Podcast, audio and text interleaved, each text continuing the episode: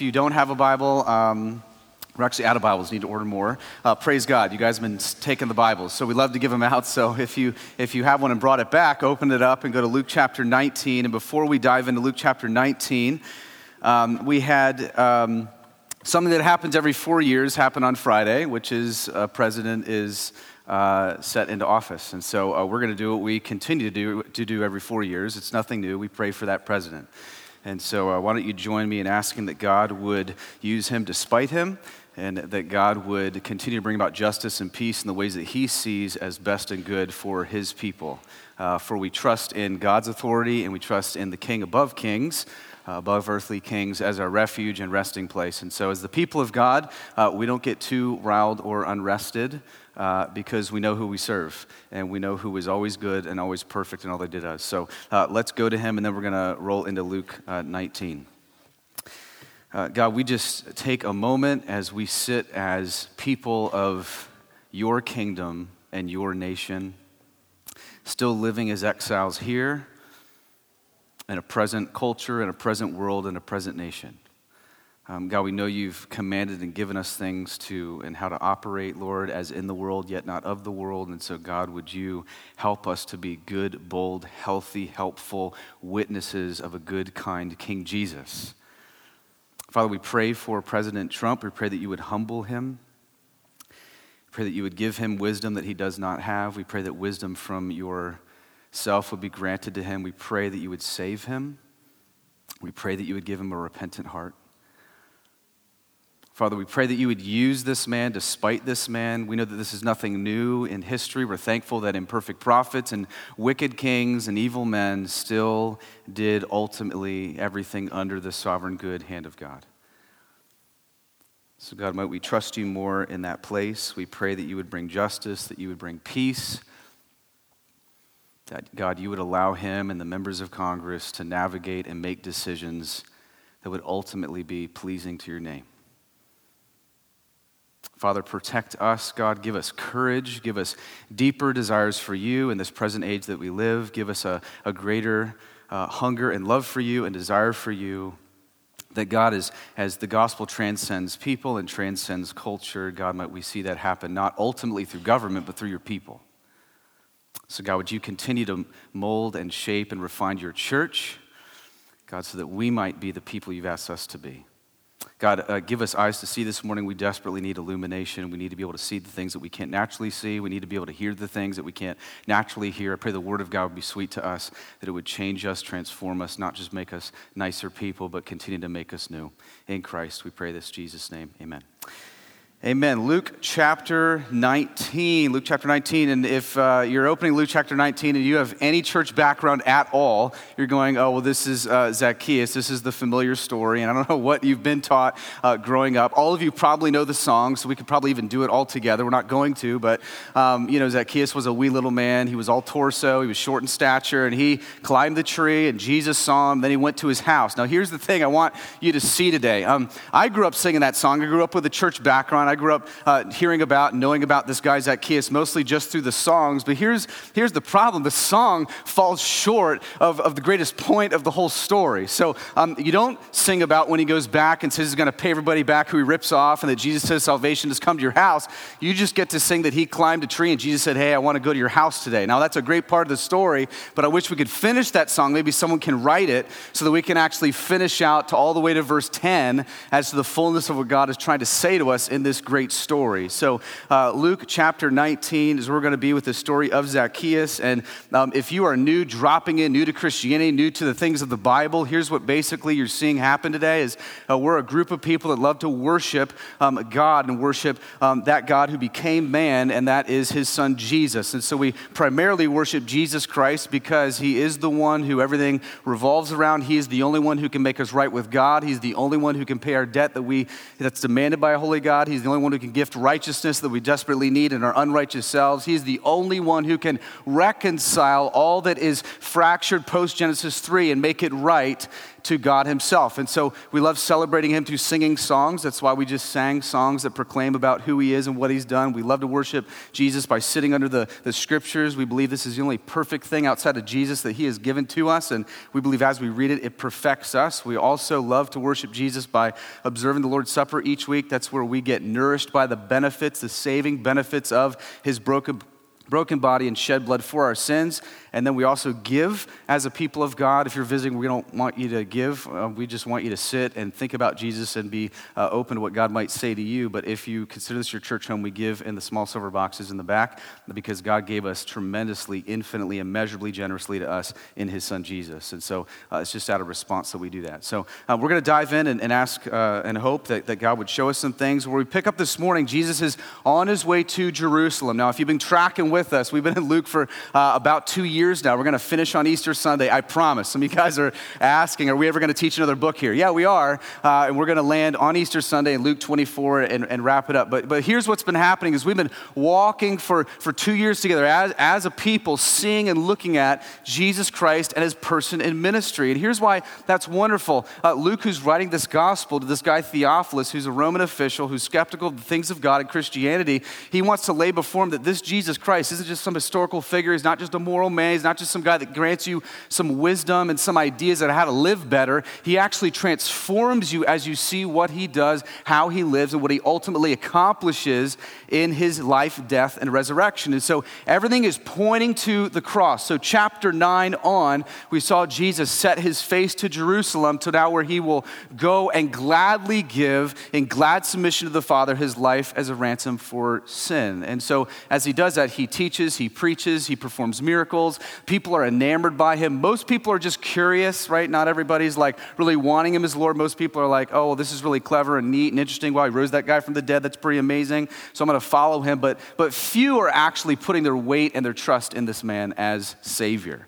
as King. And here we're going to see a very unlikely candidate do that. All right, so, so he's heading to Jericho, uh, chapter 19. Jericho, just so you know, is a very wealthy, prominent, flourishing town at this time. It was common for people to go through Jericho all the time to get to Jerusalem.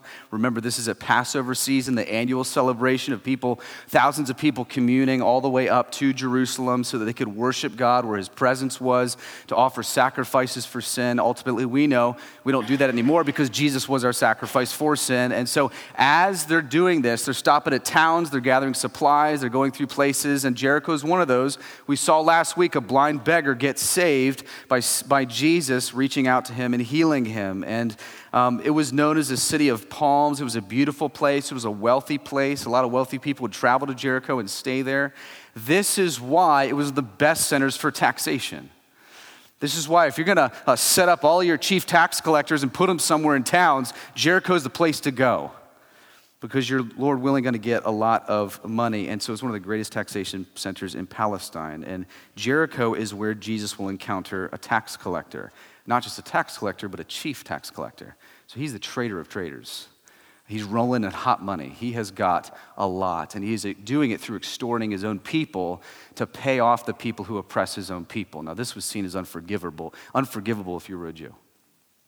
So here it's, it's uh, we're going to see this. Jericho's where Jesus encounters him, and Luke's the only one who reveals this story. So let's thank Luke, the physician, for giving this to us, or we wouldn't know the transformation that we could see in this story and the privilege of revealing this story. And so Luke always wants us to learn something about the God man Jesus Christ. Let's look at verse 1 where Jesus enters the city. Uh, verse 1 He entered, that's Jesus, entered Jericho and was passing through, and there was a man named Zacchaeus. He was a chief tax collector and he was rich. And he was seeking to see who Jesus was, but on account of the crowd, he could not, because he was of small stature. So he ran on ahead and climbed up into a sycamore tree to see him, for he was about to pass that way. Okay, so um, Jesus is heading to Jerusalem to give his life as a ransom for sinners, to die as their substitute, and to also be their Savior. And as he's heading there, it's amazing. He's passing through this town, Jericho, and there's a man in the crowd named Zacchaeus. Now, there are basically three things anyone in Jericho would know about this guy, Zacchaeus, okay? Um, number one is um, he's very short. People would have known him because he was extorting them, uh, they would have known he was short in stature. Number two, they would have known that he was deeply despised and hated right? Because he was paying off a government that oppressed his own people, okay? This was, this was awful. This was like you uh, looking at your neighbor who worked for an agency who basically killed some of your family members, right? I mean, that would be a horribly wicked thing. You would despise them. You would probably have a lot of anger towards them, aggression towards them, hate towards them. And so this is who Zacchaeus is. The, the third thing they would know is he's getting deeply rich off his cut of the revenues. Okay, they're, they're going to know that he's not only feeding this massive Roman Empire and Roman garrison and Roman people, he's also getting super wealthy off of these revenues. And we've discussed tax collectors already, but um, in other sections. But as review, at this time that Luke is writing, um, Rome ruled the known world, right? One of the largest territories that you will ever see occupied, from like India all the way up to England. And, and here's the thing they were ruthless, they were wicked, they were brutal. Um, there, open your history book, you'll see that they uh, crucified outside city gates and, and city places over 40 to 50,000 men, women, and children. You're going to see this is like a, a deeply brutal, horrific empire. And here's the thing to have such a big army that covers such a big period of land, how are you going to fund that type of army? Well, taxes is your best shot. And so, what they would do is they would want these tax collectors that would just start taxing all these places, really to fund their army really to fund their purposes. And so, at times, there were Jewish citizens, Jewish people who would actually basically pay the right to tax their own people. And so, this was looked at as basically the, the biggest act of treason. You were a traitor to your own people. So, you're paying the people who oppress your people to continue to oppress them. And so that's how people saw Zacchaeus. They hated him. And especially knowing he's a chief tax collector, that he's getting bigger cuts through extortion, through all of the ways that he is oppressing people, made them not like him at all. And so Rome was so large that it rules this territory. They're funding this massive army. And here's the amazing thing even though he's a man who reached the top of his profession, even though he's a man who's probably one of the most hated men in the district, it's incredible in the story because there is something happening in his heart. Like there's some shift happening in his heart to where there's something about Jesus that bothers him with curiosity. Because he really wants to see him. Now, he had not seen Jesus, he had heard of Jesus. And so, and so here's what you're kind of seeing play out in this is, is there's no doubt that Zacchaeus had heard the teachings of Jesus.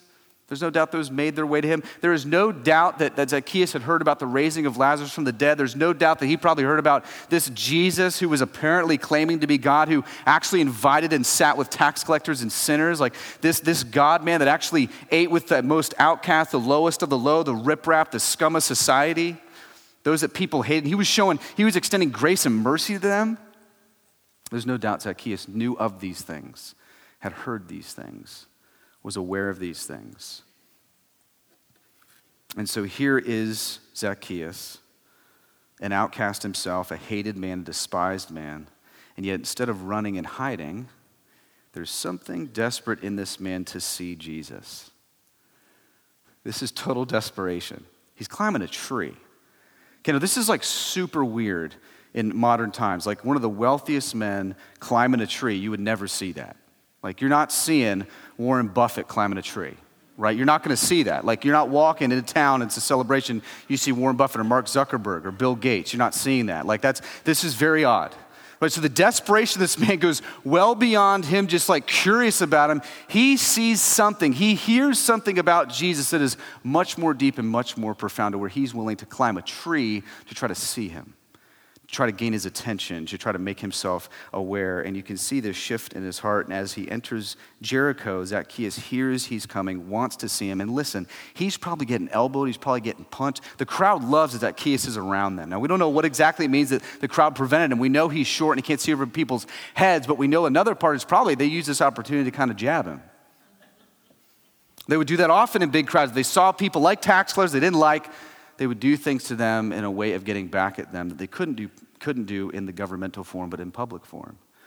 And so Zacchaeus, for a reason, he can't see Jesus. He knows the crowd hates him. He can feel that. So he sprints ahead, right? He, he runs ahead and he tries to find a place where he can get up. So he finds a sycamore tree that's really like a synonymous with a, with a mulberry fig tree. It's pretty much the same tree. It's got a huge trunk. It's not very high. It's easy to climb. It's got long branches that fork out to the side horizontally. And so uh, he's a little guy. He's all torso like me. So it's really easy for him to kind of climb up there, wedge himself, walks up, and he can hear the crowd rushing towards him. He can hear little children, he can hear the wildfire of gossip, he can hear all that stuff coming towards him as Jesus approaches. And he has his spot where he can see him. He can finally lay his eyes on this Jesus he's been hearing about. So as Jesus approaches, and as he climbs this tree, verse 5, Jesus of Nazareth is coming this way. And when Jesus came to the place, that's the place Zacchaeus was up in the tree, he looked up and said to him, I wish I could have been there. I mean, this is just silliness. Hey, Zacchaeus, hurry and come down, for I must stay at your house today. so he hurried and came down and received him joyfully. And when they saw it, this is everybody watching, everybody knowing who Zacchaeus is, knowing he's a chief tax collector. He probably tax collected in, Jericho all the time. This was not new for him. They all grumbled. They were not joyous, they grumbled and said, He has gone in to be the guest of a man who is a sinner. So Jesus is approaching. He's with the crowd. Everybody's riling up with him. Everybody's excited, some for curiosity, some because they genuinely want to know who he is and if he's really who he claims to be. You got other people are just kind of trying to get at him. You got the Pharisees, the religious elite that are always around trying to poke jabs, catch him in a conversation, catch him in a, a bad thought or something. And here you have a genuine, outcast, despised man who I think realizes all of his guilt, realizes all of his shame to the point where he doesn't care what people think, climbs a tree, looks out, Jesus approaches, and Jesus Jesus calls him out by name. Is this not what Jesus does to you when he saved you? He calls you by name Mike, John, Sarah. I'm here for you. In your guilt, in your shame, in your wickedness, in your vile rebellion against my name, in the belittlement of the God of the universe who dwells in infinite perfections, in your desire to be God and not submit to me as good, righteous King, Jesus, I'm calling out to you.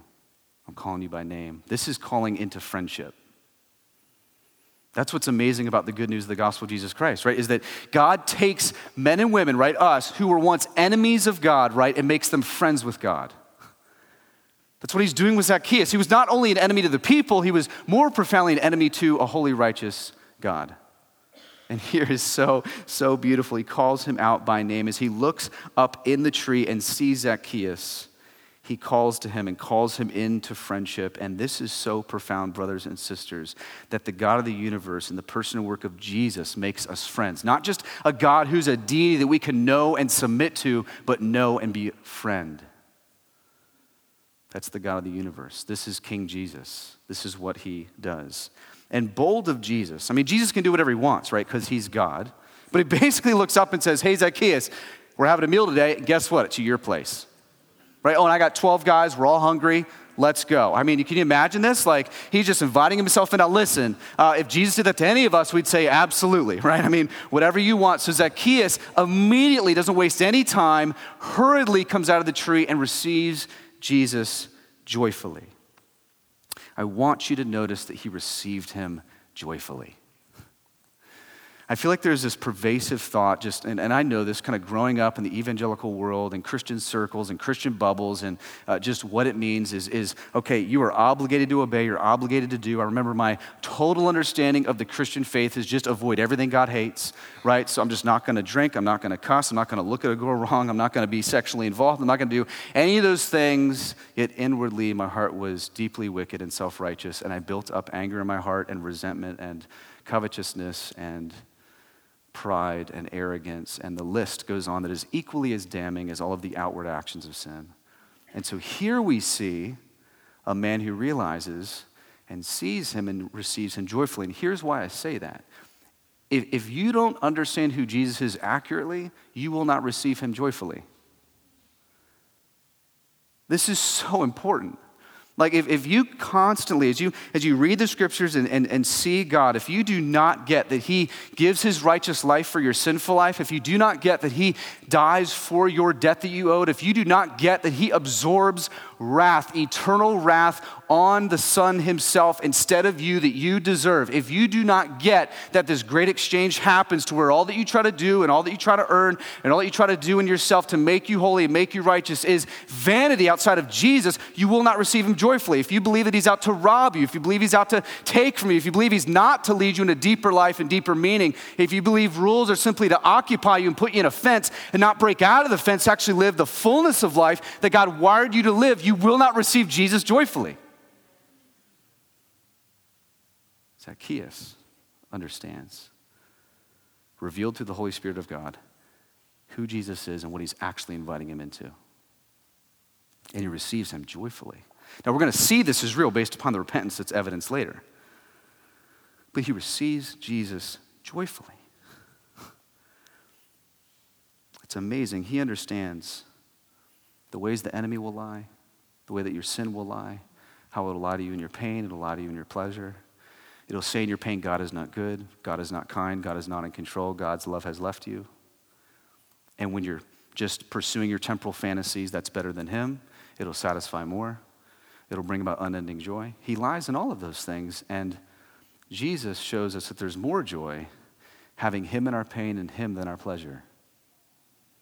And Zacchaeus understands this, even though he had everything the world could offer him with money, with esteem, with prestige. It's amazing the parallel almost. If you guys were here two weeks ago with the rich young ruler, right? I mean, you got the rich young ruler who Jesus just aggressively goes after his God, not his behavior. He goes, Well, one thing you lack is basically not telling him to do anything with, with has nothing to do with money or being generous to the poor. He's trying to reveal in his heart where it lacks worship to the God of the universe, and he walks away sad, not happy.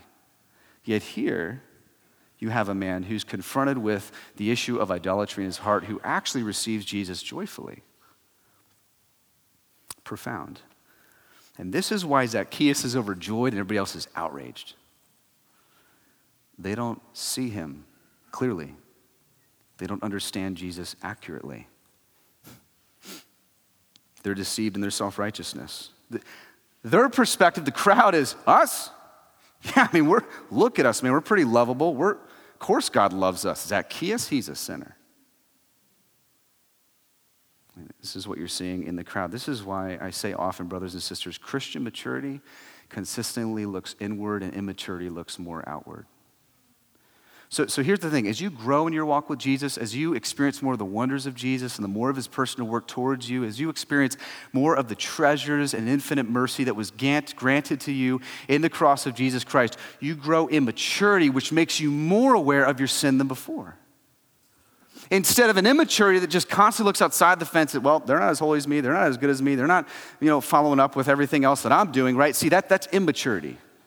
Maturity first always says, hey, look at my heart. It's laid bare before the king. Here's where I need to reconstruct and correct what is wrong and fractured and off. And so Jesus is revealing, Luke is revealing through this gospel that we see people who are outraged and then Zacchaeus who is overjoyed. And what is Jesus doing? Why is he calling Zacchaeus out? He's going into the darkest spaces of sin and shame and saying, Come out into the light. Like, that's what the gospel does, right? I mean, it literally lays you naked. You can't hide. There's no corner you can crawl in, no rug you can get under. I mean, God sees all things. You have no space to go where He's not going to say, I see it. Right? So here he says, hey, come out in the light because you come out in the light. There is joy in the light. There is freedom in the light. There is fullness of life in the light, in letting God heal you from your confession of sin. I love it. He's going to make a public confession of his sin in just a minute. That's why I love it. Jesus doesn't just forgive people, he changes them. Like it, the Christian message is not, well, I mean, I can just keep doing my sin, God will just keep forgiving me, and then I'll just keep doing my sin because God will just forgive me, right? It's, no, God forgives you, then he changes you. It's not one dimensional. And so here we have them just angry. And so let me encourage you. And let me stop and ask a question here. Who is it in your world, in your life, that if God showed kindness to, if God showed mercy to, if God showed forgiveness to, you would grumble, you would not rejoice? And it may be somebody who has deeply wounded you who's deeply despised by you. Who is it that if, that if God saved them, if God made them right with God, if God actually today had them walking in joy with the Lord, would you genuinely rejoice with? I'm sure for some of you, there are literally people's faces coming to mind. Because, because here's the thing in that moment, you are missing the grace of God altogether. Because those of us who have been purchased by grace are active agents of grace. Right? So, the very grace that you rejoice in, we must fundamentally rejoice when we see it in other people. I can't tell you how much I've seen in, in my short eight years of pastoral ministry people who just rejoice at their salvation, and then we see somebody, a crook, extortioner, somebody who they think is super wicked and super outside the fence and shouldn't belong anywhere in the camp, definitely not in the church, right? As soon as grace is shown to them, as soon as they lavish Jesus, they go, Whoa, hold on a second. I mean, I deserve the grace of Jesus Christ, but that person definitely doesn't. I mean, thank you for being kind to me, but do you, do you, do you really earnestly, sincerely desire to see them face to face with Jesus, loving Him, knowing Him, maturing in Him? Or does it give you in those secret spots of your heart some joy in knowing that they don't?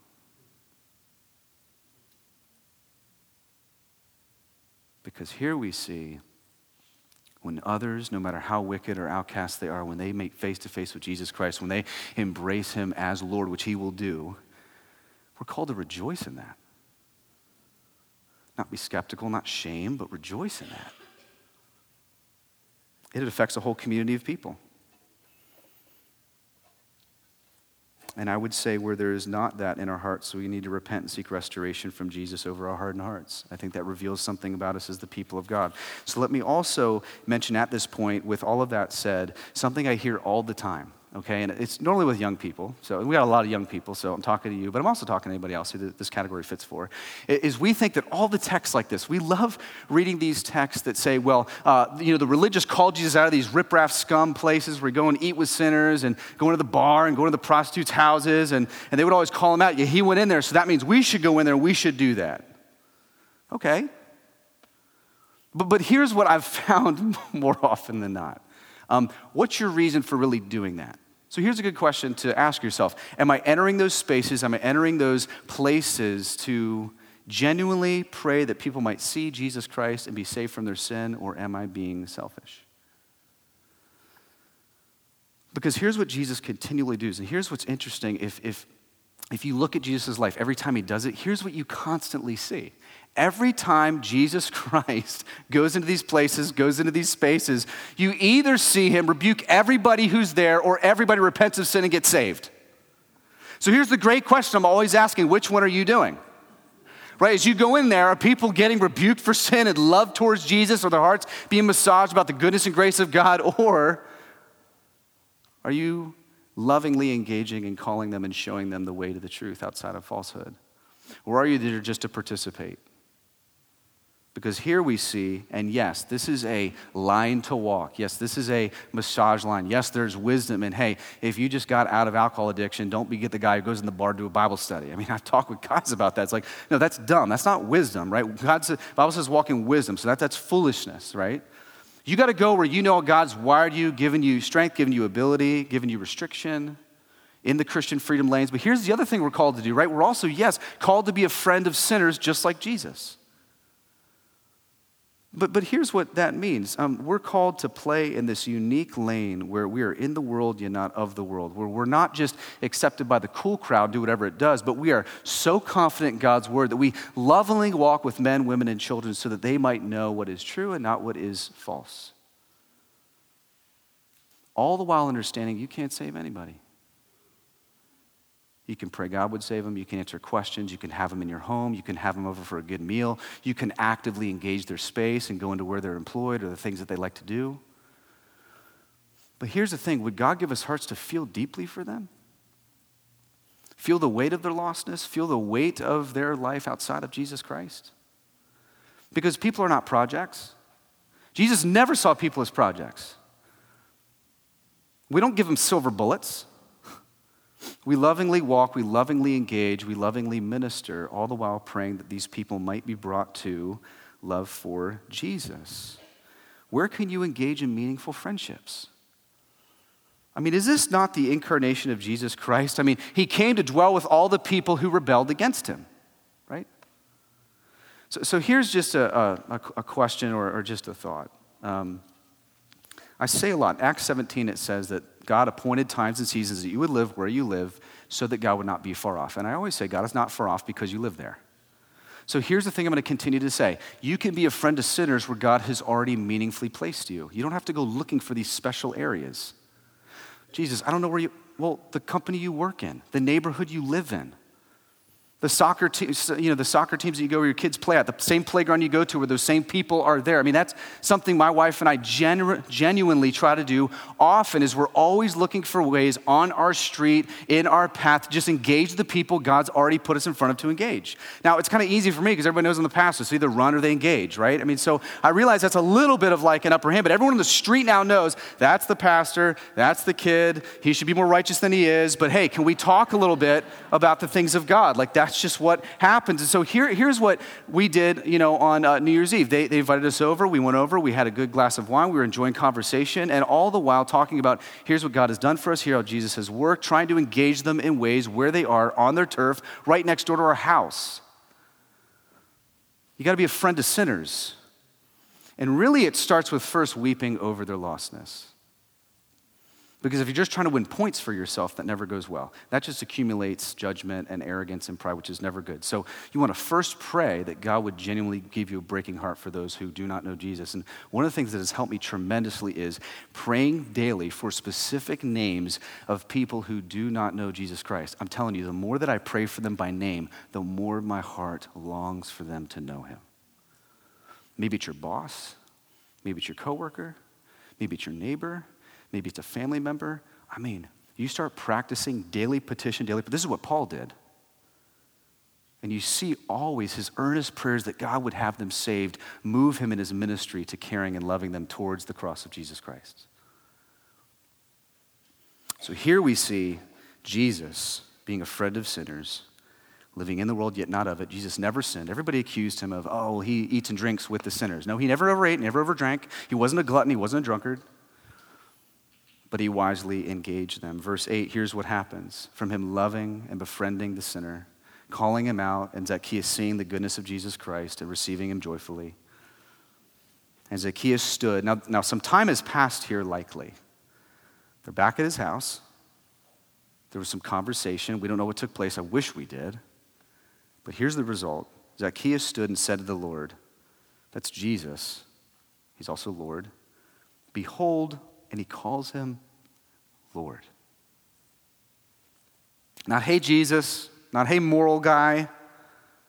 He says, Behold, Lord, the half of my goods I give to the poor, and if I have defrauded anyone of anything, I restore it fourfold. And Jesus said to him, Today salvation has come to this house, since he is a son of Abraham. For the Son of Man came to seek and to save the lost. At this point, all the watchers and wonders are going, well, hold on a second. I mean, if you're going to show this scum of society mercy, if you're going to show him forgiveness, if you're going to just make him new, if you're going to rescue this man, I mean, what about justice, right?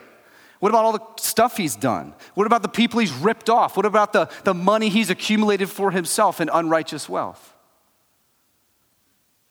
I mean, you're just going to forgive him? And then just erase all of that? Amazing. What about all the lives who were belittled and abused? What about the evil he's already done? And Zacchaeus responds with a public display of repentance. First, it's a change of allegiance.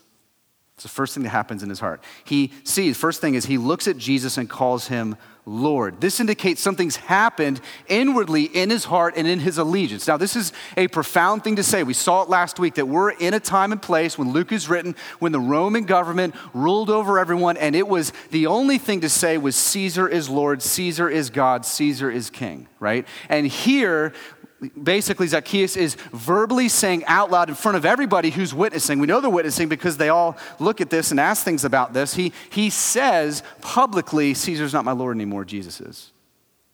Caesar's not my God anymore, Jesus is. He's above kings, he's above rulers, he's above all the lands. It's Jesus. Because here's what would happen Roman occupiers would come in for taxation purposes. And you know, they used to actually put up pictures of Caesar. They used to say, hey, bow down and worship Caesar. And if people didn't, they slaughtered the whole town.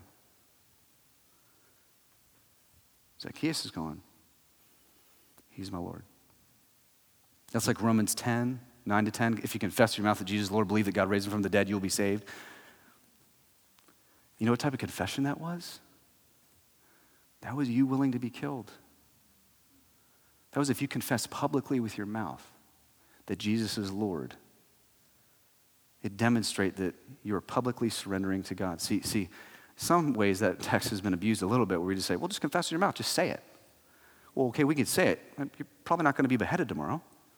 That ups the ante a little bit, right? If you know that your head might go out on a platter after you say that in here, well, we might triple think whether we really want him as Lord, right? And here, Zacchaeus has such transformation, sees God as so good, as so saving, as so welcoming to him. He sees the lavish kindness and grace and mercy of Jesus Christ and what he will do on the cross of Jesus Christ that he says, You're my Lord, you're my King, at a time where that was dangerous to say profound that he says this. He makes a public statement. This is what we saw in the blind beggar last week, right? He's son of David, he's king of kings. You guys are all looking for him. I'm appealing to who he is.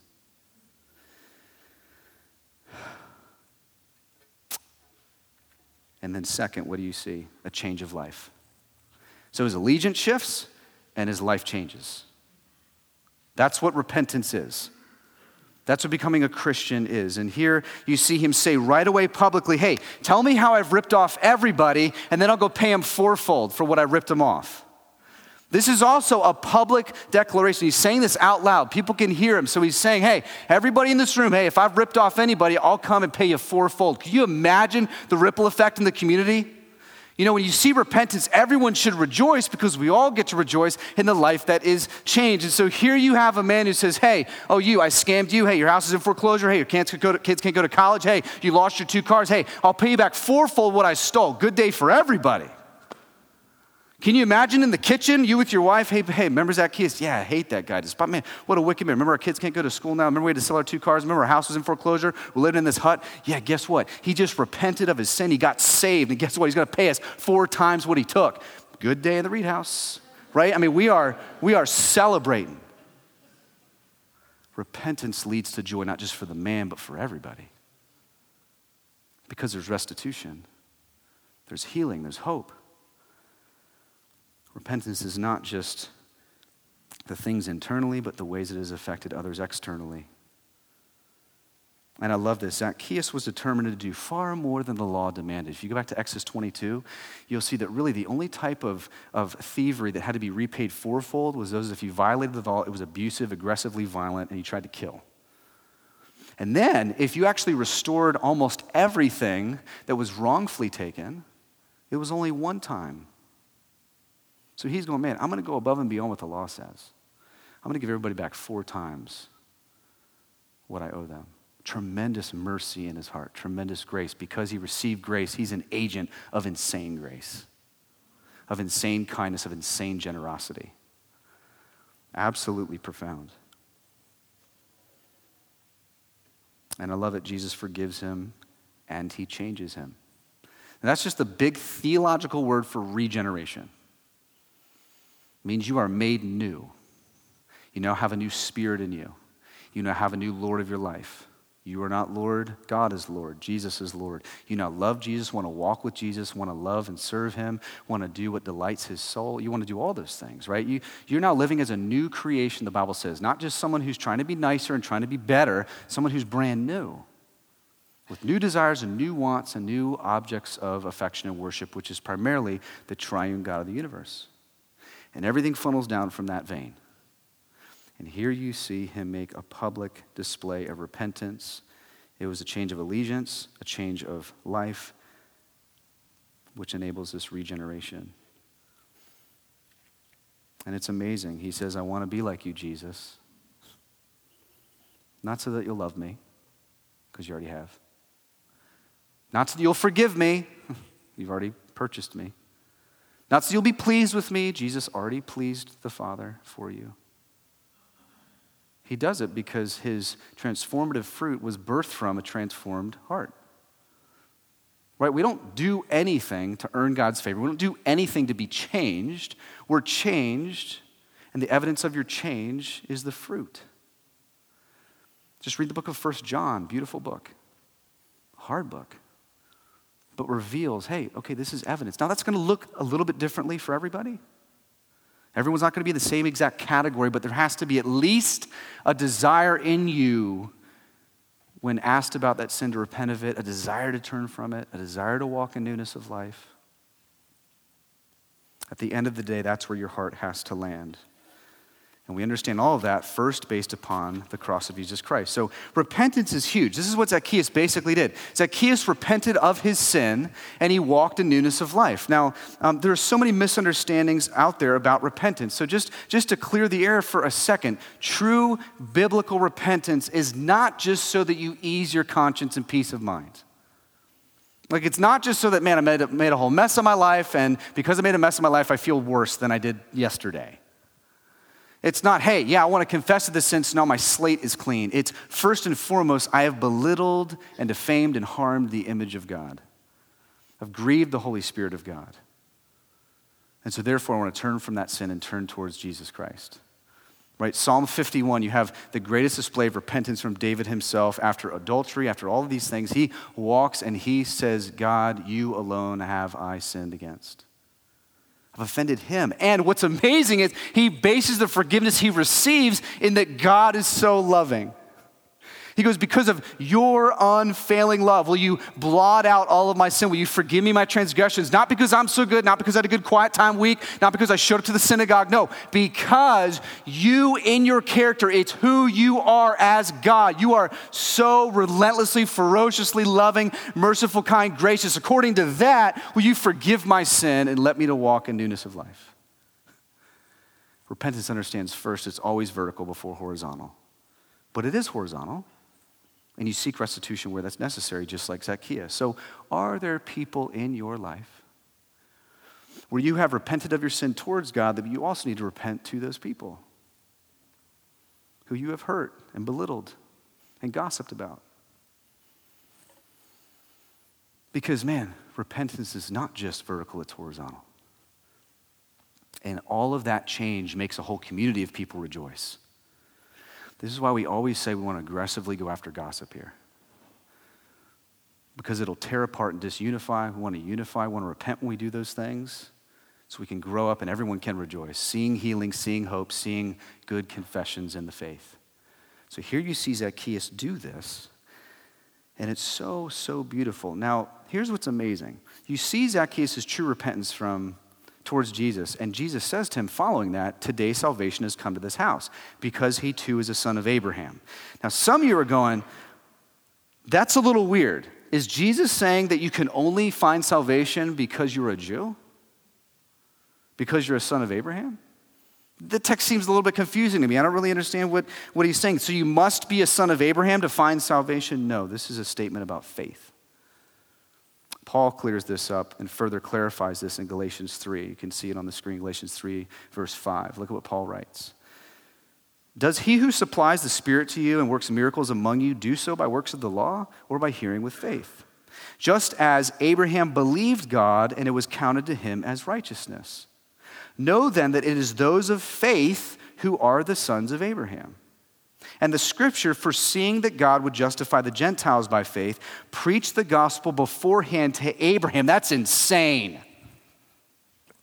Abraham got the good news of Jesus Christ. He got the gospel, the foreknowledge, the, the uh, coming of the Messiah who would take away sins of the world. So he, he believes in the future work of Jesus. We believe in the past work of Jesus. Old Testament prophets are saved the same way New Testament saints are. And it says, as he was preached the gospel for him, saying, In you shall all the nations be blessed. So then, those who are of faith are blessed along with Abraham, the man of faith. Abraham is the model believer, is what Paul's saying. He had faith in the future work of Jesus Christ, he had faith in the promise of God. And because of his faith in God, it was credited him as righteousness. He was given the righteousness of Jesus Christ. That's amazing. Credit's like it, just gets deposited in your account. Like, let's say you went to the bank today and saw you're a billionaire, right? Someone just credited you a billion dollars in your account. That's what God does in the gospel. He credits you his infinite righteousness. And this is what happened to Abraham, who by faith believed God. So, so here's what basically Jesus is saying because he fathered then a whole race in a spiritual sense. He fathered a whole race who, like him, Gentile Jew, would believe by faith in Jesus Christ, they would be saved, they would be made new, they would be adopted into the family of God. And so here you have every man who believes like Abraham, who has faith in Jesus Christ, are blessed alongside faithful Abraham. So Jesus is basically saying this is how it's always been done. Didn't you know? I mean, from Abraham on, do you know this is always how people have gained salvation, gained righteousness? It's never through works, never through merits. The whole sacrificial system was to point outside of itself, saying, You can't do this, you need someone who can. And eventually, Jesus comes and shows us, Hey, this is the one spoken about. If you believed in that forecoming Messiah, that one who would purchase men and women to himself, hey, you're in the camp of God, you're in the family of God. Those who by faith alone believe that it had happened, that he secured it, that he did it, that he's done it, that he's paid it, hey, you're in the family of God. It's all by faith faith, not by works. That's what you see all the way through the scriptures. And so Jesus is showing this. You remember back to Luke chapter 3 with John the Baptist? He walks in, he announces the Messiah and goes, Hey, hey, uh, he's here, and I'm proclaiming a repentance for forgiveness of sin. And what does he do? Hey, don't, don't just lean on your heritage. Don't lean on your Jewishness. Hey, it's by faith now, it's through repentance now that people are secured in the family of God, Jew and Gentile that this gospel goes to the world. And amazing, because they're thinking Zacchaeus once was a traitor, so he's no longer a son of Abraham, even though he was Jewish. And here's what's amazing he's no longer a traitor, he's a son. That's quite an exchange for the day. Not just from tra- traitor to citizen, traitor to son of God, of the Messiah of Jesus Christ. This is why religion teaches that we're saved by our fruit. We don't believe that, right? This is every system outside of the Christian faith. Do some works, try really hard, and God will probably judge you on a curve. No, repentance is we're saved by the fruit of Jesus. His life, His death, His resurrection. And that not only forgives sin, it not only credits righteousness, it not only pays a debt, it not only takes away wrath, it makes you new. It changes you, it transforms you. And that's why Jesus ends by giving this mission statement The Son of Man came to seek and save that which was lost. This is why I came. I came to save sinners.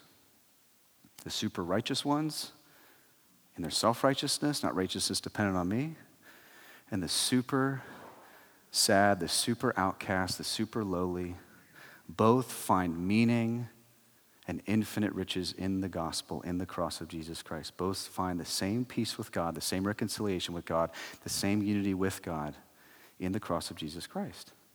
So whether you're led to despair or led to pride, you can still be led to Jesus. Praise the Lord. No other system will let the self righteous and the despair find hope, meaning, life, and salvation. Because either you keep doing what you want to do so that you find more arrogance in your works and merit, which further, according to the scriptures, damns you. Or you find further despair because you can't do it, so you find further despair, further depression, further angst, which doesn't lead you anywhere. Yet the gospel rips you either down or up and brings you to a place of newness of life. It's beautiful we have in Jesus. That's why you have to start with Jesus. And this is why he says in this basically mission statement, if he were to wear a badge, this is his mission statement. I came to seek and save that which was lost. Those who are misplaced, those who are outside of under, being under worship to God, those who do not love him, those who have belittled his name. You're misplaced. You're searching for fullness of life, not how God has wired you and made you to find it and operate in it, but you have found it outside of that, which constantly leads to destruction, to despair, to angst, to unrest until you meet Jesus. Like I always say, the ceiling is removed.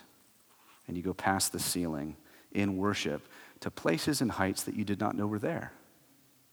So now for Zacchaeus, money is not his treasure, Jesus is. For now for Zacchaeus, prestige and fame and accolades and all the things that he boosted himself up with. Who knows why he got into that profession, but it was likely because he wanted a God outside of Jesus. And he finds it, and the rich young ruler did not. Yet God showed kindness to him, and he makes his enemies his friends. Amazing. I just want you to think about for a minute if you're a Christian, and it is so important, guys, it is so important that we understand the weight of His glory, the weight of His holiness, the weight of His might. That should bear on us in a sweet way that makes us love our salvation, no doubt. But man, you are equally a friend of God. Like, I know we talk about the sonship aspect and Him being a father, but you're a friend. There's intimacy there, there's encouragement there, there's life there, there's hope there. I mean, there's, there's warmth there. Did you know that? And you're not just a friend, you're a friend who was his enemy. This is why the gospel always pushes us farther, like Zacchaeus in his repentance. You don't just deal with enemies, you love enemies. Because you mimic the great gospel of God who loved his enemies. And that's you and me. We like to put other people in that category. No, it's you and me. So know as he came to seek and save that which was lost. I love that he says this as he's way on the cross to pay Zacchaeus' debt and make him new in his resurrection. So, for those of us this morning, I think it'd be great just to practice some repentance. Maybe some of you have been busy repenting of everyone else's sin and not your own. So, how about you lean into your own heart, lean into your own soul? So, God, reveal where there needs to be some repentance here, some turning from sin, some believing God's call on my life, being Lord. What's the sin I'm entangled in that you want to free me from and find me greater joy in? What are the ways where I'm messing around with sin? believing that it might lead to a better life than what I have in Christ?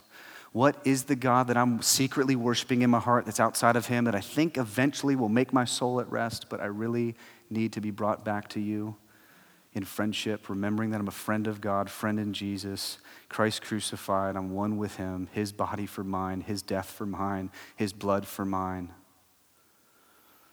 And then some of you are not Christians at all, and you need to repent of your sin against God in a saving way. You've lived your whole life believing that your way is better, that you should be God, that you should be the author of all things, and God says you can't. And so intrinsically in you, there's nature that's wrong, and there's outward actions that are wrong. And He saved you from not just the outward actions, but from the nature of your sin, where intrinsically you can't fix that. That's why the gospel is such good news. The fullness of life and things that you're trying to find can only be ultimately ratified in the cross of Jesus Christ. And so, this is why, just to encourage us, some of you maybe have believed wrongly or been taught that um, to be a Christian means that you repent just one moment in your life. The Bible consistently say, no, repentance is all of life. Yes, you repent in a moment of salvation where God declares you righteous, but then it's an ongoing life of repent and believe, repent and believe, repent and believe the truths of God, repent of the sin and believe the truths of God. And repentance is not looking at your sin, repentance is looking at Jesus. It's not trying to change and manage your sin, it's getting your eyes off of your sin and looking at Him, looking at His glory, looking at what He's done, and finding life there. So that the power of looking there breaks the power of that sin in your life. So we are not sin managers. That is not Christianity. We are freed slaves who enjoy a better treasure. Let's ask Him for help. God, thank you that you're a God that can free us from the damning, apparent pleasure and enticement of sin. God, thank you that you are a crucified, risen Savior that we can look to for the fullness of our salvation, a God who came to seek and save that which was misplaced, that which was lost, that which was wandering in rebellion to your name. God, thank you that you made us right in Jesus Christ. God, would you grant some humility in our hearts this morning? Would you help us to step off of some platforms we need to step off of and look at you honestly? Would you engage our souls in ways that are helpful in this moment? Would you bring about new life today? Would you bring about new creations today? God, we're so thankful that the church is not to be primarily a group of loving people, hospitable people, meek people, honest people, but repentant people. Lord, help that to mark us as a people. God, help those witnessing this gathering today to be wooed and called by what you've done in the cross of Jesus Christ. Might they even realize you are calling their name this morning into friendship as they stand as an enemy of God, they can be made a friend of God because of Jesus. God, would they find sweet salvation today? Would today be the day of salvation in this place? And God, as we observe the Lord's Supper and remember and consider by faith what you've done in your broken body and shed blood, which was the body that had to be broken and the blood that had to be shed from a pure, righteous substitute for us to take our place and pay our debt, might we do that joyfully, gladly. And might we sing to you, thanking you for all that you've done. It's because of Jesus. We thank you in Jesus' name. Amen.